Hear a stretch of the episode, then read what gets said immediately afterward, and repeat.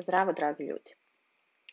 Danas želim da podelim sa vama besplatne resurse i da vas pozovem da ih koristite, da ne štedite ni sebe, a ni sve ovo što delim sa vama.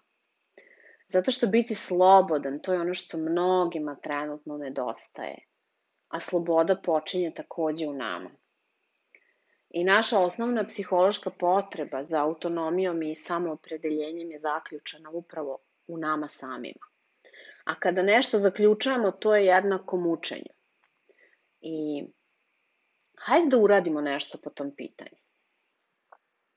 Pre svega pozivam vas da se pridružite newsletter zajednici, jer jednom mesečno organizujem besplatne Zoom susrete za sve vas.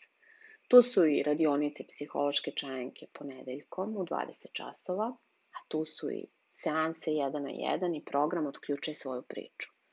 A pre svega toga, pogledajte šta sada ovog trenutka možete da krenete da činite za sebe. Možete da prebacite svoj mentalni fokus sa stvari koje ne možete da promenite na stvari koje možete da menjate. Zašto? Zato što to jača vašu samoefikasnost i čini vas srećnijim i psihički jačim. Ali šta bi to trebalo da bude? Pa evo daću tri primera. Recimo naučite nešto novo, možda novi jezik, da šijete, da pravite neke zanimljive rukotvorine, pokrenete neki projekat u radi sam, možda neku lampu da napravite za dnevnu sobu, dekupaž, Ja sam nedavno otkrila da mi prija akvarel i postala sam zavisnica od te vrste opuštanja. Toliko sam prizora putovanja ka unutrašnjem detetu već naslikala, ako se to može nazvati slikanjem, ja bih to zvala uranjanjem u samu sebe i mislim da neću odustati. Jako mi prija. Drugi korak koji bih mogla da vam preporučim jeste u stvari da vodite računa o svom telu. Jedite tako da vaša psiha i vaše telo budu optimalno negovani. Hrana za mozak je ključna reč ili fraza. Meni je ovog leta, posle mnogo godina pokušaja, upravo u tome pomogao letnji reset kod doktorke Marije Knežević. Možete da je nađete na Instagramu pod um, nicknameom Zdravo jedi. Pa možda da pokušate i vi.